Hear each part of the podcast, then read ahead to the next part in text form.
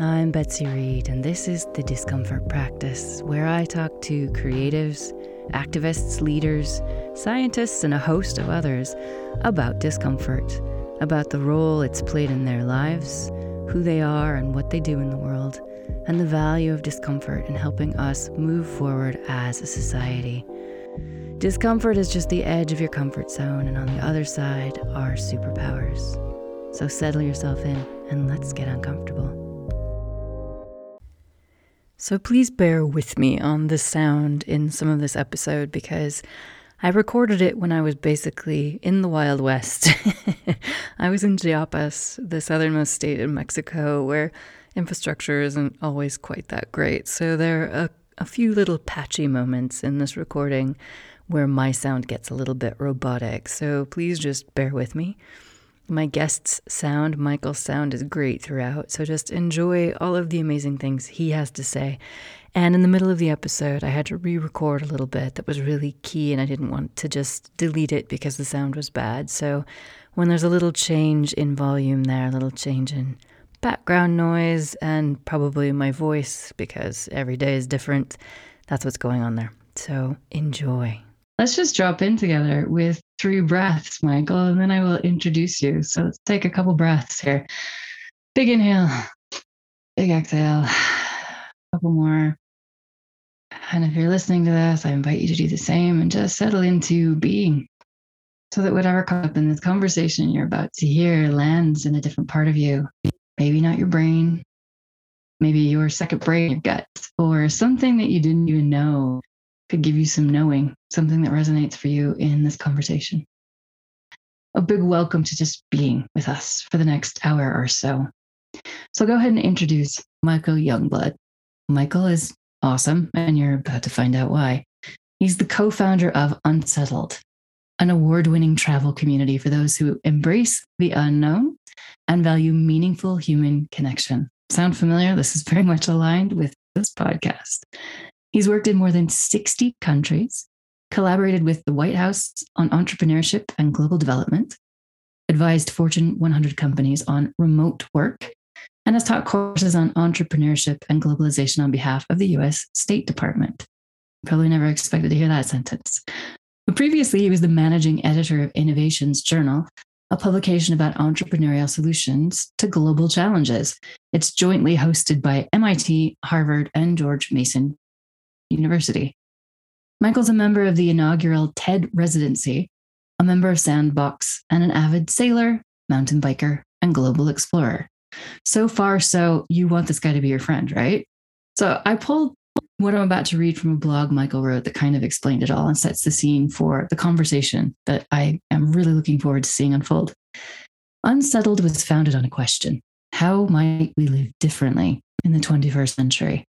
The seed for Unsettled was planted on a sailing trip in the British Virgin Islands in June 2014.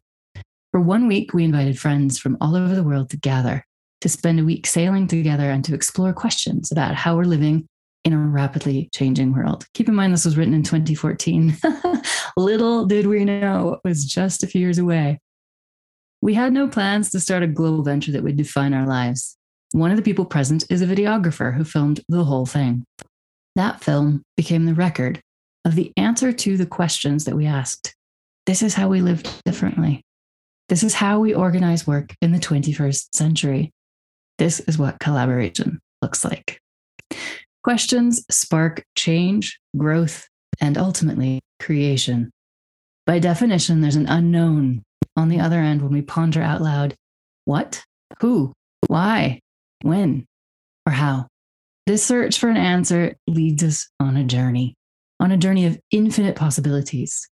Ask beautiful questions, and you might receive a beautiful journey. So, Unsettled is a global community for those who embrace the unknown and value meaningful human connection.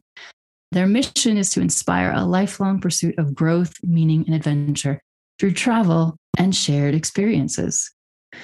So thank you for those beautiful words. I loved them, which is why I read them out. But we're going to explore together some beautiful questions in this chat and hopefully help those listening to discover some alignment with those questions or to discover their own beautiful questions to help them explore and find their own way of being, living, and doing in this rapidly changing world. because when everything feels completely unanchored, all you have is you. But that's all you had in the first place. So this is a beautiful time to be asking these things. And many of us know we can't do things the way they've always been done. So to those of you listening, enjoy this conversation and know that you're not alone in wondering how you should be living now and in the next decade or whatever. It's all up in the air. So here we go. Welcome, Michael. Thank you, Betsy. It's good to be here with you. We're going to dive straight in because I've suggested in my sort of briefing ahead of time that the focus of this episode be on how living in the unknown can create the answers we all need. And I love that we can just dive right into talking about collectively because we know, and it's very obvious from what you've written and what you've founded, is that finding answers for ourselves is part of finding collective answers and and collaborating and being in this world together so the first question is always the same, and that's what's an uncomfortable moment that shaped who you are and what you do in the world?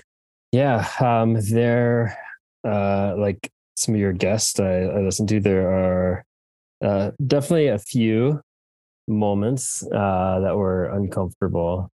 Uh, there were moments today that were uncomfortable that may go on to to shape my world. Um, in fact, I think there was an uncomfortable moment today but um, one that will always stick out in my mind um, was when I was about eight years old, and I had a uh, a black sister. I'm white. I grew up in a kind of white working middle class family, in um, in a kind of rural, becoming suburban town in the United States, and um, uh, my younger black sister was adopted and I remember uh, walking across a parking lot with her, holding her hand, and being called a uh, N-word lover, a, a nigger lover, um, at about eight years old. And I, I, think I probably knew what that word meant. Um, I definitely knew it meant hate. You know, hate projected down upon me and my sister. And what I actually remember about that moment is that it was sunny and it was on a bla- black paved asphalt parking lot.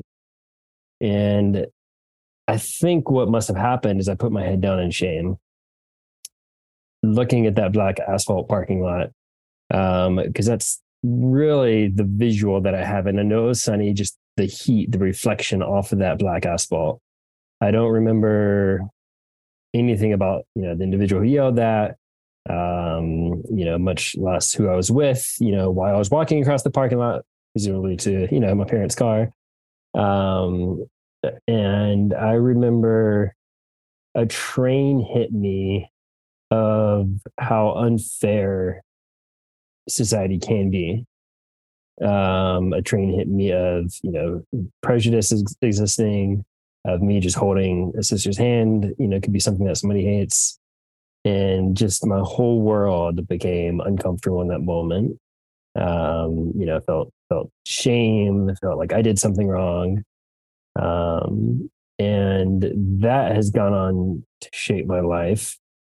Um, in in many ways. And I think, you know, tangibly, I went on to study in the social sciences, sociology, cultural anthropology uh, because I grew up aware of social structures, of inequalities, of you know institutions, of values, of how these all just play out in communities and society, uh, fairly or unfairly. And uh, so I so I studied you know the social sciences. Um, you know I've, I have a master's in nonprofit management because that's the pathway I saw for me to change some of the social structures in in the world. Um, and even, you know, through Unsettled, uh, it's a very values driven organization, a very values driven company. Um, and, and so I think those very uncomfortable moments made me aware of my own values. You know, what's important to me, what I care for, uh, things, you know, such as, you know, equality. Um, and I think, you know, that has shown up in how I've been a leader um, the organization, you know, and, and, just fairness in general as as a CEO, as a founder. Um, and it it shapes everything I do, you know, to this day, you know, walking around towns, um, making sure I go out of my way to, to be that opposite voice because a voice is strong. That man's voice echoes to me 30 years later, and I know my voice can echo on to others um, and, and hopefully in positive ways.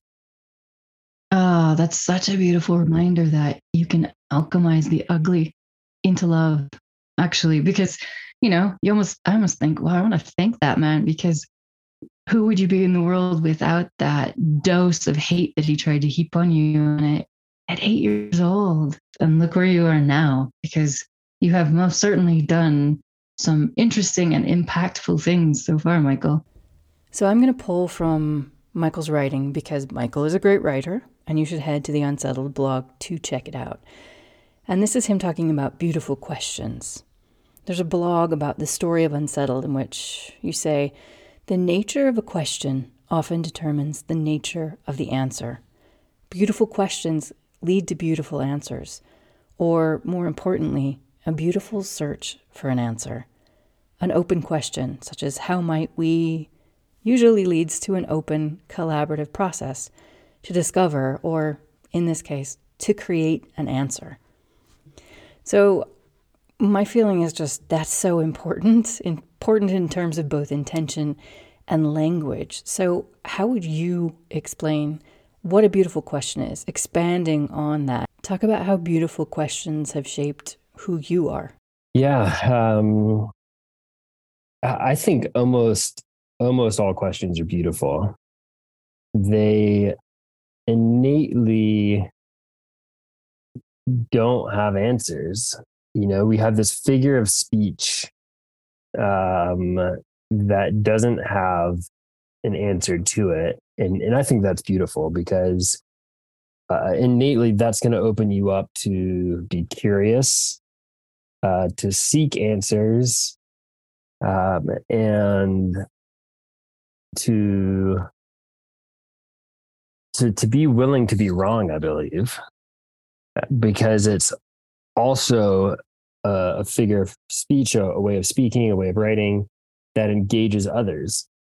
Right when you ask a question out loud, right it's going to engage the the people around you and in whatever format you may be speaking or, or writing and you talked in your opening about the collective and i think questions are ways to build the collective i think it's it's a way of of even leadership is to ask questions and be open to listening to you know the answers of others. It's a way of opening one's perspective of challenging your own worldviews. Um, and so i think nearly all questions uh, are are beautiful. Um, i think questions can make you sit and ponder which we may need more of in the world today rather than quick and witty answers. Um, willing to sit with discomfort sometimes, the unknown, that that process, that search for an answer, and um, and and I love that about questions. In particular, I love questions that open you to possibilities. Um, you know, questions that are, um, in particular for me, you know, beauty is subjective, um, a beautiful question is one that opens you uh, to big possibilities in the world. I like really big questions, like you opened with about unsettled. We asked, how might we live? Technology is changing how we work. How might that enable us to live differently today? And and mm-hmm. that's a really big question that I think we're going to be continuing to ask throughout human history. How is technology changing how we might live? um, and giving us a, a, bit of control to to make decisions if we're willing to live differently. Mm. Um, and so those very big, you know, broad questions are the ones that are really fascinating and, and, beautiful to me. But very narrow questions can be too. You know, and somebody's doing a, a PhD uh, dissertation on the most narrow thing in the world. You know, this particular species of grass changes depending on how much sunlight it gets in the day. That can be beautiful because it's a search for truth, right? It's it's very narrow, very different than my big broad question of the world, uh, but it's a search for truth. And so the outcome of either of these questions resonate with one's values. That narrow question, the search for truth, might resonate with a PhD candidate who loves the environment, let's say, in this example of the grass, and loves the truth. And they may search for truth through hundreds of hypotheses and dozens of studies Um, and so either way, I think beautiful questions lead to beautiful things.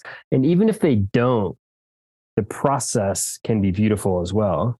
Right. We talk about uncomfortable, discomfort, you know, getting closer to that, being more comfortable with that. And I think if you put yourself in that position by not knowing the answer to something, that in and of itself is valuable, no matter what the outcome is, because it's going to open you up to more questions, seeking new answers. And that's where I talked a little bit about that blog post. That's the birth of creation, of creating anything.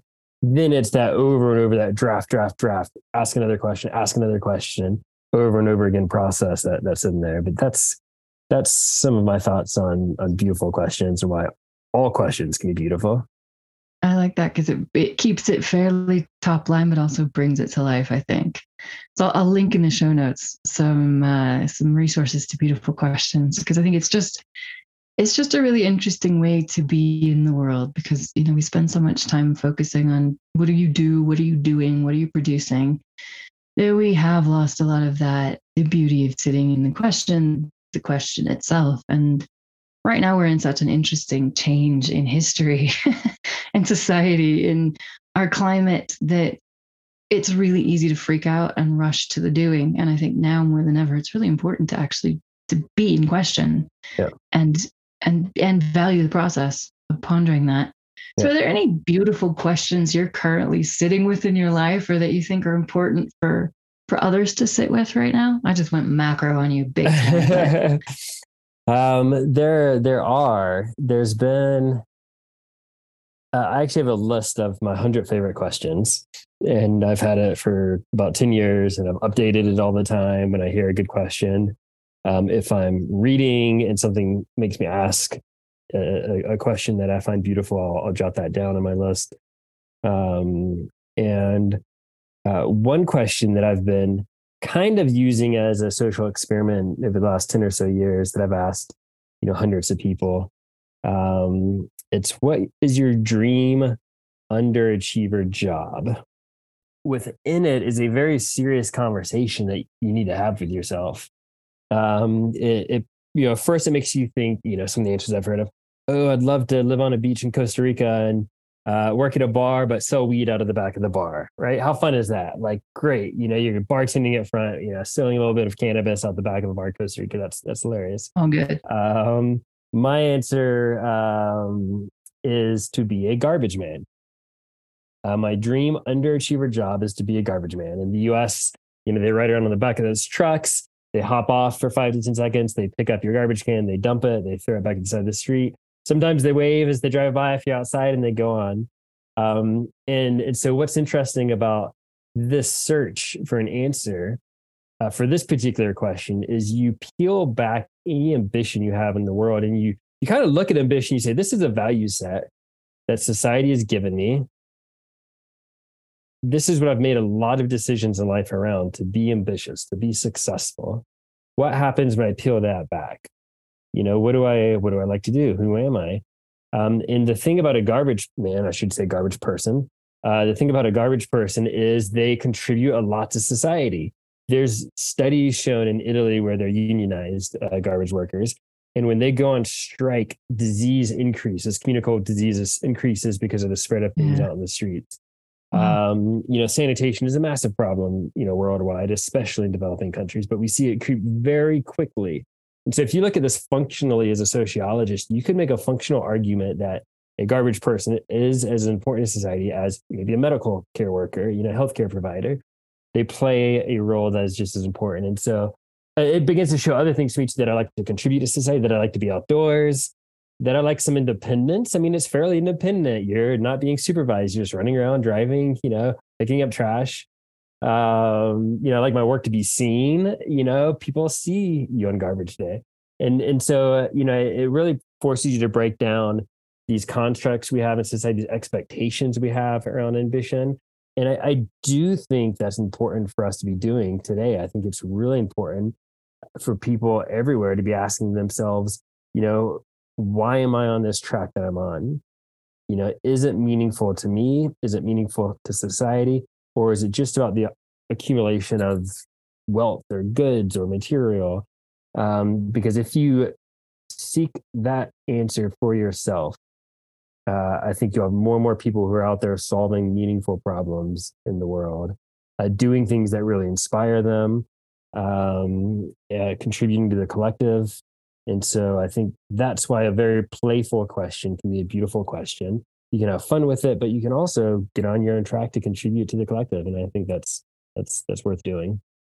What struck me about that question was the language and also your answer because underachiever could be such a triggering word and so you know not politically correct in you know progressive circles in which i circulate and rather than getting hung up on the wording let the triggering and the discomfort of that help you dive deeper because that's exactly what you just demonstrated it's sort of like we're judging certain roles as like oh underachievers because i was like i would like to be the lady who cleans and cooks in a co-living like the one i'm currently in in chiapas and then as you were talking i was thinking Oh, yeah. It's because I want to serve people and nourish them and bring them joy and be around others in community in a beautiful place and just have a simple life with not much pressure. And I was like, hey, we're on to something so here. So beautiful.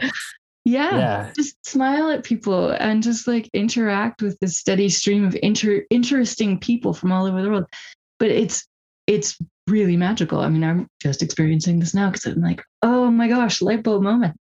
So, yeah, what are okay, give us another good question because now we know you are the font of good questions.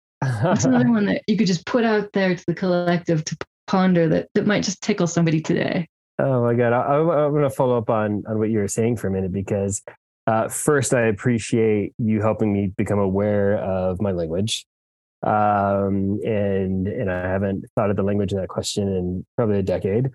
Um, but but second, you know, you uh, took something that um, you know you took a a job set that could and probably is frowned upon. My my dad was a hospital janitor for thirty years before he retired. Um, you know, I wasn't always proud when you'd go around in elementary school and they'd ask, "What do your parents do?" Um, but you you flip that around to be one of the most beautiful things uh, to serve others and that's what I saw my dad do, you know, really smart man. Um, but he had as much purpose as I think the doctors and other healthcare workers in the hospital because he saw his role as serving others. He would go in, fix somebody's toilet, clean their room up, and interact with that individual who's laying on their bed, you know, mm-hmm. sickly, and he would find purpose in that. And if you're the leader of a of a hospital, what do you want more than all the way down to your janitors, everybody finding purpose um, mm-hmm. and what they do. And, and you reminded me of that by talking about what you'd love to do and how just that service of others is such a basic tenet in, in our lives. Yeah. But it's, I think a lot of people crave that, but maybe haven't articulated that because, I mean, those roles in our society are so often they're undervalued. And so they're termed underachiever jobs because they're not paid well. I mean, my dad was a teacher for 45 years. And as a result, growing up in a family of four kids, one income, you know, we grew up pretty poor, but he bloody loved his job. He won awards for it. People would like move to a certain part of town so their their kids could all have my dad as a teacher. And you know, you could be like, oh, those those underachiever roles. Why can't you be a doctor, or a lawyer? And we just yeah we we have things so backwards in our society of equating value with money don't we so i think underachiever is actually a really good trigger question because then you think oh wait is what we value wrong and am i just like plowing that furrow because i'm supposed to do this thing actually i want to do something else that is valuable but isn't valued and yeah that's what that triggered for me okay back to another beautiful question i'm not letting you go love that Back to another beautiful question. Yeah, yeah, absolutely love that. Um, a question that I like to ask when I'm feeling um, a little unsettled, you know, when I'm, you know, maybe overwhelmed. Um, if there are uh, decisions I need to make personally, professionally, um, and there's beauty in so much beauty and simplicity. Um, it's what's important to me just to ask that question, sit with what's important to me. Um, what's important to me right now is a take on it, depending on where you find yourself. Um, but I think that forces you into a moment of solitude uh, whether it is a very small decision or something that's going to have ramifications for years or decades or in other lives, um, is no wrong time than to ask yourself in the present of what's important to me, than to get in touch with that that voice. I've been, you know, especially with how much change is, is in the world today, and um, you know, whether we're talking the last two years or or you know our adult lives, um, you know, and, and right now I'm going through some major changes. You know, Unsettled, this this organization, this company I co-founded, uh, we're at the beginning stages of a merger. Um, oh, wow. And I was beginning about a year ago to look for an exit. I've been doing this for almost a decade. Um, and it can be hard, you know, as an entrepreneur to find ways out. And I don't mean an exit like I'm getting rich. I mean the ability to go out and to contribute in other ways. I'm not getting rich off of any exit and unsettled. I've lost more money in this. You know, that's not what this is about. Than than I've earned. entrepreneur. yeah, the worst entrepreneur ever. Uh, but the very common, the most likely path of an entrepreneur when you look at the data. Yeah. Um, and and so when all this is changing, a lot of my friends have asked me, and you know, my mentors, well, what do you want to do? I don't know. What do I want to do? And so I've had to sit down and say, you know, what's you know what's important to me at that time. So I'd I'd encourage anybody to ask that on a regular basis or in the seminal moments in life. Mm. So are you still living that question or has the way started to open up of what comes next for you? This is really interesting. I'm like, mm, there's some juice here. Let's keep going because that's big. And it's like anybody thinking about leaving their job or a career or a salary or a certain level of salary, like what really matters to you and what's next. Yeah. Um, I'll, I'll tell you that I've started down a path and that's, that's the important thing, right? Questions lead somewhere. You're literally leading you somewhere. And I've been led down this path by asking these questions and I've begun to uh, write down what's important to me on that path. I begin to share that with people um, who care about me. Um, and that's had, um, you know, that's come from introspection and realizing uh, in, a, in a professional sense of how I like to work, when I'm good at working, what collaboration looks like for me, having the pace at which I like to work because you know there's such a fast pace to you know most most work today. Um, and and it's really led me to articulate answers to those questions that are a subset of what's important to me. The pace of work is very important to me because I'm going to excel when I have time and space to problem solve. Now, if I'm on back to back calls over and over and over again for eight hours a day, I'm not going to be a good worker. I'm going to get laid off. I'm going to get fired. My performance is going to be bad. Um, and so I've made that very clear that I go out and I share that with people. And I think one thing I've certainly learned it unsettled, right? And, and unsettled, we, we take people on these trips who can work remotely. About 50% of the people go with us work for themselves. And so I've been witness to thousands and thousands of jobs and careers that I never knew existed.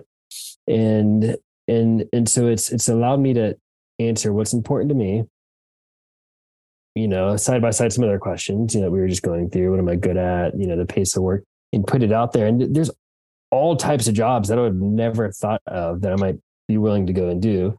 Yeah. Um, that that are now there in front of me and, and I'm considering and, and, things of that nature. So again, questions open me up. A very uncomfortable process. I mean, a, a job search, you're asking yourself what's next. It's it's you know, it's something nearly everybody who goes through. We can probably say with confidence, everybody listens, this podcast goes through at one point or another. Um, and it, it can be a process with, frankly, a lot of, I think, shame in it. You know, when you're a job seeker, um, you know, just a lot of discomfort in in asking yourself what are your skills and having to, you know, really present yourself. Um, but asked in the right way, I think you can find beautiful answers in that in that search and open your perspective up. Mm. I was having well, we're recording this in early April 2023, and this morning I had a session with a personal accelerator I've started, and it's a small group, and I'm, I'm piloting it. So it's a very open sharing group, and everyone is there because they're seeking to better align who they are and what what matters to them right now with what they do in the world, without stopping doing what they're doing. They just want to do it in a different way. Feel free to bring their full selves to that.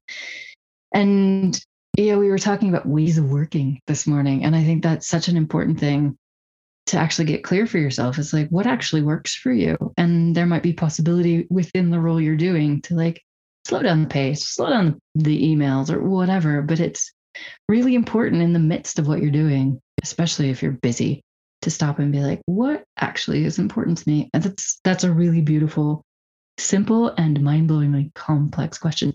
Also, I want to talk about unsettled because I mean, this is why I found you. And I was like, oh, unsettled is awesome. And you were talking about like it helping you come across people with jobs you've never heard of. Last night at this co living in Chiapas, Mexico, I met a guy and he specializes in graphics for elections. And I was like, that's a job.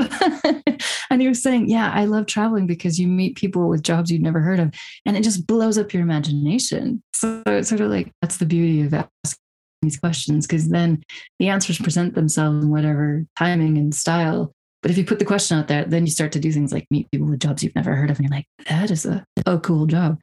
So let's talk about unsettled because your manifesto is bloody awesome. And then I I just let's just talk about it and what you've seen unfold for others, what the impact has been on, you know, community and and people who've participated. So I'll read the manifesto. It's awesome. So here we go. You've worked hard. You did everything you were told. Check the boxes one by one as your years went by. You finished college, made great friends, started a career for yourself. Sure, there were some bumps in the road, but whatever. In the end, you did it. You got an apartment, lived the city life, took your two weeks of vacation a year. You learned how to survive, no, thrive on your own. And then it all seemed to slow down. At some point, you couldn't help but wonder is this it? You have this undeniable feeling that there's something more, something different. You look at all the things you've collected and they suddenly seem less relevant to who you are or what's important. They're just things. You've realized fear is an illusion, that the unknown is far more interesting than the known, that community is the strongest form of currency, and your net worth is not what you own, it's who you share it with. You know who you are, and you know what you seek. Life's a process. There's no destination. And it's the constant journey of growth and discovery that keeps us venturing on. Don't fear the unknown, embrace it. Welcome to Unsettled. How awesome is that, people? it doesn't make you just want to be like, what's their website? What do I need to do? What is this thing? So, what is this thing called Unsettled? What has it, has it become over the years? Oh man, I mean that that is unsettled. Unsettled is truly not uh, a travel company. We're you know we're we're more than that. We've done so much more than that. Um, you know we've um, we've we've advised companies on how to create cultures around questions um, because they're engaging. Um, you know we've ran something we call a lifestyle incubator that takes that essential manifesto, that way of looking at the world, um, and really distills it into a curriculum um, over the course of 30 days um, to help you answer the question, what's next for me? And, and one quick example of how we do that in a virtual, you know, seminar around a lifestyle, um, you know, that, that manifesto talks about is this it? Right. It's like you are working, you know, you go to college, you get the job, you check the boxes, you're you're doing the things society tells you to do, that culture's telling you to do, that friends and family, you know, are, are, out there telling you to do, and it, inevitably you arrive at this point of like, okay, you know, is this it? Um, yeah. And and those are expectations, you know, that others have have put on us, and and so we run, you know, this the session in that lifestyle incubator where we help you dissect the expectations that others have put on you uh, that culture puts on us every day, no matter who you are. Culture is saying something about you, um, you know, and it's it's telling you to conform this way, or it's telling you you're not good enough in these ways. Um, and and then once we're aware of those expectations, what we do in this workshop is we help you think about your true north. You know, what is your true north? If nothing's pulling you off course, what's true to you? What's your true direction? Direction's more important than pace. Mm-hmm. Um, and so that's when I think of unsettled as a philosophy.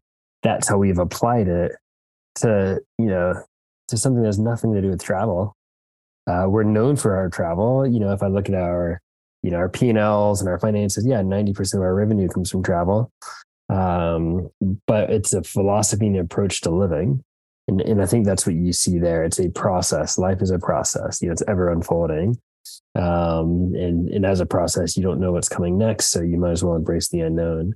Um, and we've taken that philosophy, distilled it in how we create travel experiences. You know, most travel companies, you know, tour operators would be the you know, the jargon inside the industry.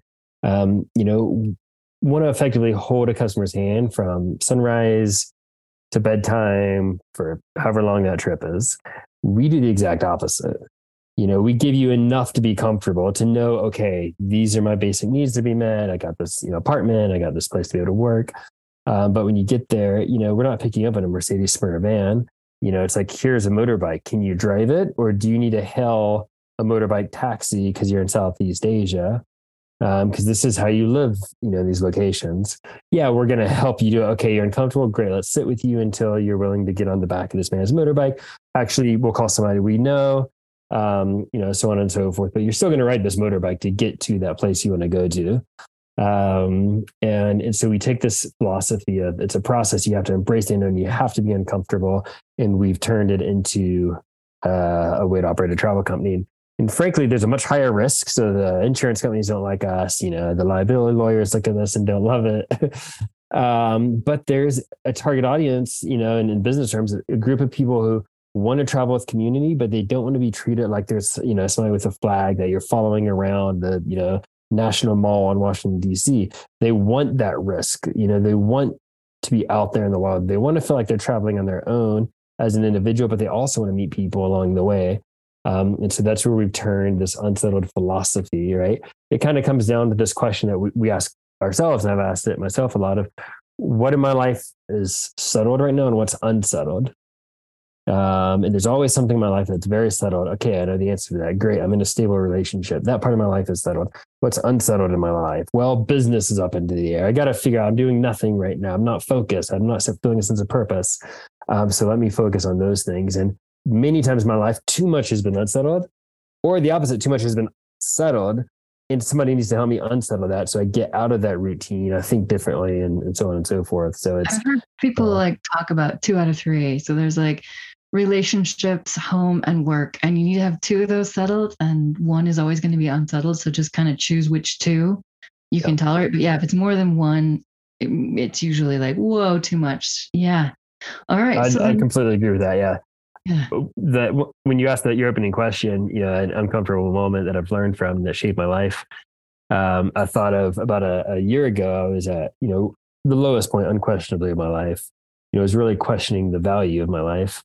And all three of those things that you just said were completely unsettled in in in ways that impacted my identity was really wrapped up, you know, in this work thing that I created unsettled. I was, you know, going through the pandemic. It wasn't doing well. There's a lot of pressure from that.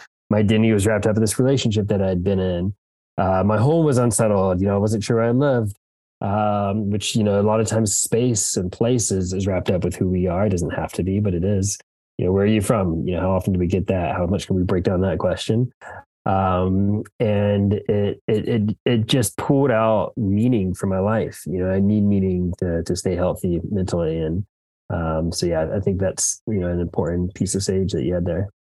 Mm, I also like that your approach reminds me of like, it's like the Montessori school approach to travel, where you're like, we're just going to we're going to build some guardrails so you can't just, you know, fall off the edge of the cliff, but we're just going to throw you in it and empower you to figure it out yourselves. And I imagine there's a certain type of person who really loves that because it, it means nothing is scary. If you're like, you don't know how to ride a motorcycle? Okay, we're going to show you. And then you're just going to do it. That's how I learned to ride a scooter in India. People were like, here you go. And your friend's going to be your passenger? Cool it's harder to steer with a passenger. Off you go. And there I was, you know, an hour in the road, two minutes after learning to drive a scooter. But now I know how to drive a scooter. So what's the impact been? Actually, no, wait. Before we move on to that, I think it's it's worth observing that moment that you raised about everything being unsettled and where you are now. Because like I had a similar similar experience last autumn. I within the same week injured myself to the point where I was on crutches broke up with my partner. We're now back together. We needed to change some things. And then my apartment got broken into uh, the same week, literally in the same week in September. But then my work was going well. so it needed, like, it shook so much. It shook the foundations. But because I was in a place of being really, really okay with being who I am, um, things settled down. It was like, okay, it's time to leave Barcelona. My apartment. Is helping me leave my comfort zone. Where have you found you landed after that massive crisis? Yeah. You know, everything's up in the air. What yeah. what has that shaped since then? Because a year is a long time and also not a long time, right? Yeah. Yeah. Yeah. Um, yeah. I appreciate that question. Um, you know, I am so thankful I went through that that moment, that you know, real personal crises, really low point. Again, questioning the value of, of my life. And I mean that literally. Um, and it has reminded me that everything's going to be okay in the end. Um, you know, it reminds me that, you know, it's one of these uncomfortable moments, um, you know, where, you know, as long as you get through it, um, you know, from that point on, I think, you know, I'm uh, much more resilient and um, grateful for just the essence of life. Um, you know, I, I, I can casually suffer from uh, anticipatory anxiety. Um, I, I, think that's a technical term. I asked my my girlfriend's a, psychiatrist, and I asked her about that. And you know, I, I just like you started this call. You know, a few breaths can go so far in just grounding yourself. And so I think you know, I, have been able to look at it and, and, really be like, literally everything's going to be okay in the end. You know, if I made it through that, you know, it's everything else is going to be just just a joyride from here. And I think that's one of those things that putting yourself in, you know, uncomfortable situations can um, can do. And I was having to make a big decision recently with Unsettled, um, you know, just the last couple of weeks, and um, I realized at one point there were probably about a dozen serious stakeholders around um, and probably about four or five dozen so 40 50 60 people who had um, some who, who needed to, who knew it was important that whatever i decided was important um, it was really important to them people who've invested in Unsettled, people who have worked here you know shareholders you know, customers in, in the future, right? Just 40 or 50, hundreds of people otherwise. But I, I realized at this point, no matter what I decided to do, every other person was going to go along with it. Um, you know, I've, I've been around, I'm the co-founder. So there's one, there's two, you know, two of us, there's one other co-founder. I've been around, you know, the longest. I've stuck through it in, in the pandemic. Um, and I realized whatever I decided to do, everybody was going to go along with, including this other company who we were going to merge with. You know, basically, I could get what I want. That was so much pressure. Um, and it, it, began, the pressure began to make me feel like I felt last year at that really down point. And I eventually had to say, you know what, no matter what I decide, it's going to be the same. It's going to be fine you know, whether I decide to go through this merger, whether I decide to shut things down, whether I decide to quit, whether, you know, no matter what I decide, it's all going to be okay. So just make the decision and go for it, you know? Um, and that's a direct result of having gone through that moment last summer. Wow, that's big. And also to just be like, that process, now I see it set me up for something that I was going to need. You know, sort of like life handing you the tools before you even know you need knew you needed them and you're like i'd really rather not. But yeah i really think we're on our paths. You can't avoid it and it's always in your best interest if you have that perspective. So then in our final home stretch here back to unsettled. And just a you know how have you seen that? What's the, the glossy case studies? You know what i mean? How have how has it changed people? How has it helped people to discover who they are and discover their power or whatever, however you want to take that? Yeah. Um, I've, I've been lucky to ask people uh, this question. Um, usually in conversational format, meaning I get kind of qualitative answers. We've we've probably quantified it a few times, um, and it's it's through high quality connections is, is what I've heard has gone on to change people's lives. Um, connections uh, primarily through people that they wouldn't have otherwise interacted with in their normal lives. You could call that a bubble. You could call that your circles. You know, your culture. Um, you know, whatever you may call it. And so we, we've our success has come about from introducing people to people who are different than them. You know, who are unlike them in many ways. But there's a foundation enough uh, in how we run our program so that there's um, safety within that difference, um, so that there's comfort within that discomfort. And so I've had, you know, a lot of people, you know, tell me that uh, when they, you know, came across somebody from completely different income backgrounds, um, you know, completely different classes, completely different cultures, you know, languages, and they're sitting around, you know, sharing a laugh. Um, you know, those have been the impactful moments. Um, you know, we've we've quantified it some. Um, we have close to a dozen marriages that have come out of unsettled. Uh, a few dozen relationships, at least two children, um, 20 to 25 businesses that we can count, um, seven to 10 social enterprises and nonprofits, um, hundreds of people who've gotten work, um, you know, through, through the network, through the trips that they've gone on. Um, and, you know, at, at the end of the day, I think people have just come back to me and say, what you do is important and it needs to exist in the world you know my life would be you know different without it and um, when people go on unsettled trips what i've observed because it's not just ordinary travel um, you know we, we only choose trips to go on where we think we can have you know substantial impact on, somebody's lives and so it's it's one of these seminal moments in, in somebody's life such as you know finishing high school finishing college going to college you know meeting a partner you're going to spend a you know large part of your life with uh, retiring you know, a lot of people in, in, the words that they've described it as a transformational event in my life. Uh, things were different before, things were different after. Um, oh, another data point that we have is I think it's 70% of people uh, quit a job within 18 months of an unsettled experience. Um, intentionally wow. quit that job, and so they they go on you know these experiences, and as a, a result, I would like to think uh, decide to change their career path in, in their life. Um, and and I think that's the result of from that perspective we talked about today of realizing there are ways of working out there that we didn't even know about. You know, and, and that's the question that we really started Unsettled with and that you started with today and you know, in reading one of my blog posts and it's how can you live differently? Well, interact with people, you know, tap into the collective and you'll find an answer that fits your values and your trajectory and what you want. Mm-hmm.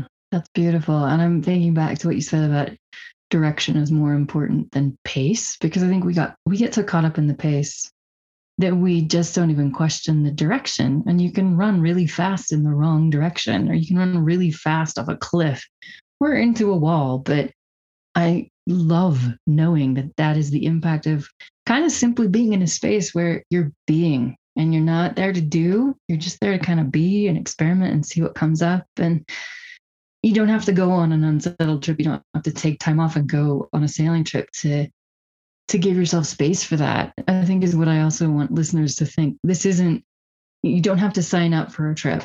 You don't have to have a bunch of money. How can you create space to just be unsettled and be with that process? Because even if you're busy and you have kids and a full-time job that's busy or whatever, there's always a way to create some space and I think that that's beautiful. And also to interact with people who aren't, you know, exactly like you or won't just have the same perspective. It's uncomfortable.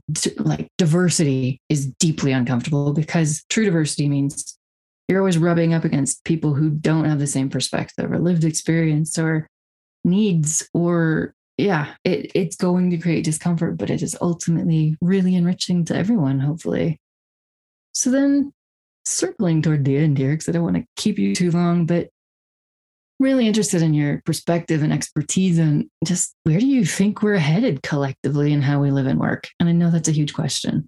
Just, mm-hmm. you know, off the top of your head, Go for it, mm. Michael. kind of an unfair um, question. No, it's it's it's it's good. It's something that that needs to be talked about. Um, you know, there um there's sides of me that worry and there are sides of me that are that are optimistic. Uh, when you were talking about, you know, really thinking about diversity just now and now it is uncomfortable, it it, it made me think of a, a side of me that is worried. And um, you know, a quick data point that even as uh, and this is a data point in the US, um, and I, th- I think it's been applied to many other places. But even as we value diversity more, we're actually moving, right? How we live, moving to places where we're living with people more like us than we ever have before. And so you can study that question. Your friend who creates election graphics has studied that question or has created graphics for people who do, because every, you know, two years, four years election cycles, you can look, how did people vote in this area? And over the last 50 years, people have been more and more likely to move into these bubbles where people vote like them. Right? Their ideologies, their values are the same. And I think that's very worrisome because we're creating, I think it's an urban rural divide um, around the world that is, you know, is is two paradoxical and you know dichotomous ways of living uh, that overrides a lot of the, the values and, and neither one is is right or wrong but you know you break down income or education um, you know, I think it comes there. And but I think that moving to places where people uh, think like you, work like you is very, very dangerous because we begin to lose perspective, whether we're talking about politics or how severe or non-severe something is, like global warming or nuclear holocaust. Um, it is just so neatly shaped by the people you're around, um, and and that that scares me. Now, the optimist in me um, is close to and, and sees us living in these communities of shared values, but you know, really beautiful things coming out of them. So people living closer to nature, right? There's a lot of these kind of homestead communities popping up where people are saying, hey, let's live closer to agriculture.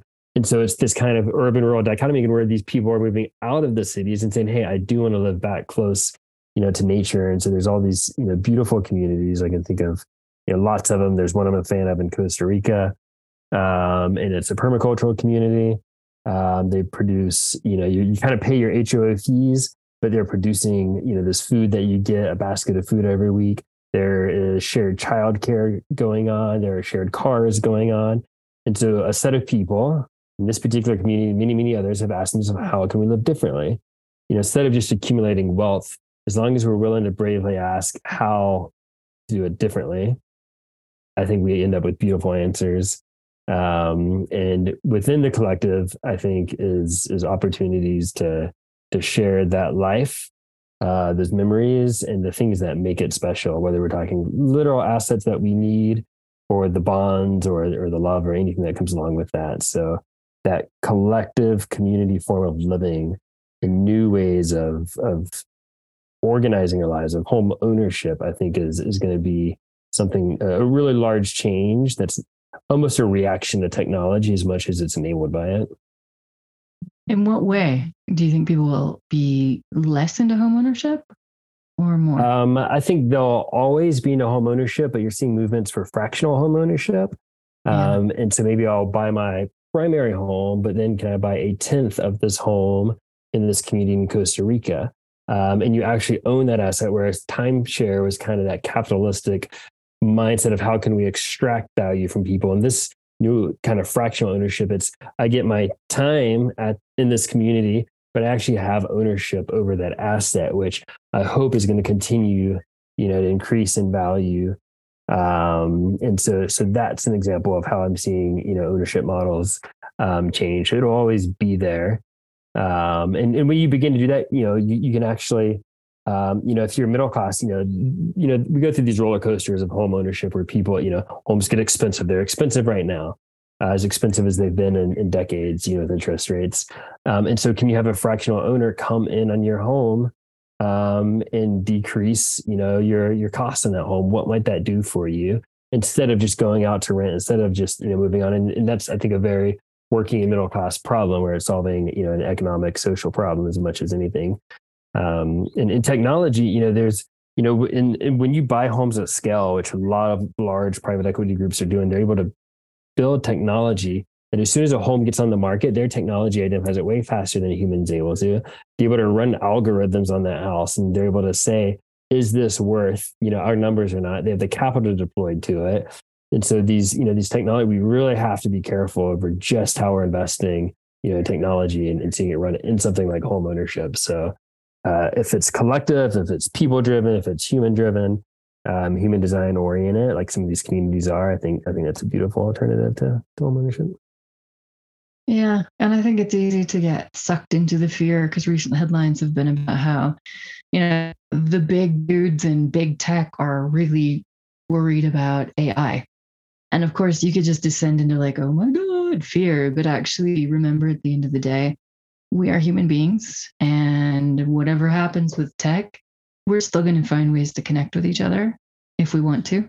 So just focus on, you know, everyone you think you disagree with is still a human being at the end of the day and somebody you might value being in community with because they see things differently they have different skills they have a different approach to life yeah because i'm sort of on that trajectory to that whole you know exiting cities having some land not even necessarily having to own it but making it a place where like people can be and hosting. But yeah, things are changing rapidly. And when you travel, you find that out. There are a whole lot of people out there who actually share this value and this trajectory, even though they're from different places. They think differently about other things.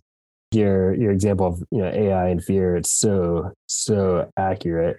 And it really illustrates that fear is real. If you begin to believe you know that ai is going to change everything and your daily lives your job's is going to be disrupted then you'll walk around and that's your worldview that you then believe and you operate it as a fact so then you behave differently and what's that's a truth right? That's if you accept yeah. it to be true it's it's the results are true and you're living differently because of it.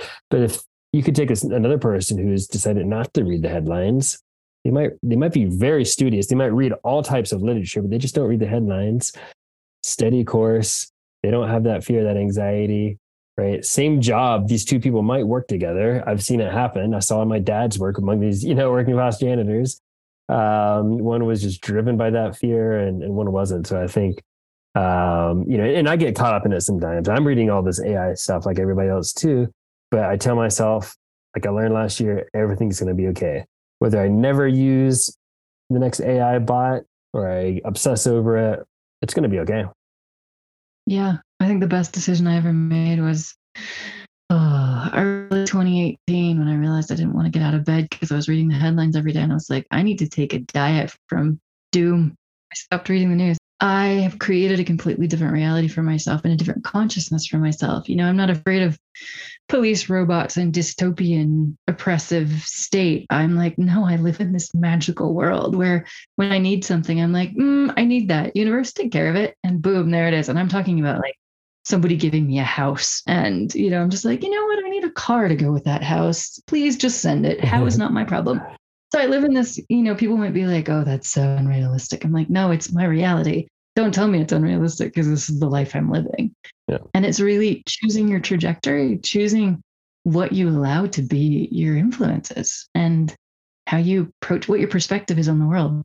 So if you find yourself trapped in doom or fear, know that you can you can let that go. You can curate your influences. You can surround yourself with people who will support you in seeing the world in a much brighter way and then creating that world for yourself because it really is true. We do create our own reality. Okay, so diet from doom. I don't want to let you. Yeah, I was like, you can't feed yourself poison every day and not no. it, expect to be impacted. So I stopped the feed of poison, and my life has been so much better ever since. It felt irresponsible at first, but I can tell you right now, it was the best thing I've ever done for myself. Wow. So yeah. So how about let's just leave leave the final question with what's one thing you want to leave people with? Um, I'll say um, my little philosophy that I'm reminded of in this conversation. Um, and I, I ask this, uh, I state this, I should say, uh, at, at, the end of really bad days and uh, often on a beautiful day as well. Um, typically, I like to do it at sunset. right? It goes with my rhythms of work. You know, I'm kind of wrapping up work. Um, it goes great with a good view uh, to look out into, you know, the abyss, um, you know, the sunset and, and see what you see, whether it's, you know, nature or yourself. Um, and I like to say, despite everything, today was a great day. And what I love about that phrase mm. is despite everything, pause, right? Comma, despite everything, that you're recognizing what wasn't good. You know, you're saying there's a whole lot in my life today and every day that is, you know, not necessarily great discomfort, you know, um, comma, today was a great day. It's saying I have choice and agency to see today as a great day despite what wasn't good. And I usually say that like we started today with a couple of simple breaths, looking at the beauty. And I've said that on days where I wasn't sure if I was going to wake up the next day. And I found the beauty of being alive.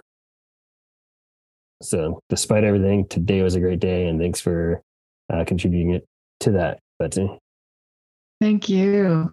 So I'm just going to leave it with that. Say, first of all, thank you so much for your time, for being here, and for being so so open, so present, because that really makes these conversations so juicy. And I'm sure somebody listening, or a lot of people listening, have gotten some or a lot of things from this. So I'm just going to say and leave it hanging to anyone listening. Just say that to yourself at the end of the day. Despite everything, Today was a great day. Thanks for getting uncomfortable with me. If you enjoyed this episode, follow and like the discomfort practice wherever you listen to podcasts. Leave me a five star and written review, and share this with other people. Help me to reach new audiences with this idea that consciously practicing discomfort helps us to individually and collectively discover our superpowers and create a society and a planet where everyone can thrive. Thank you so much to my guests all season. Go back and listen to a few more episodes to hear more of them. They are wonderful humans doing amazing things in the world. Thanks to my team who helped me produce this podcast, and for those who inspire me through their writing, their conversation, and their support. So that's all from me for now. Follow me on Instagram at the Betsy Reed if you want to get to know me a bit better, some of my thoughts. And in the meantime, stay uncomfortable.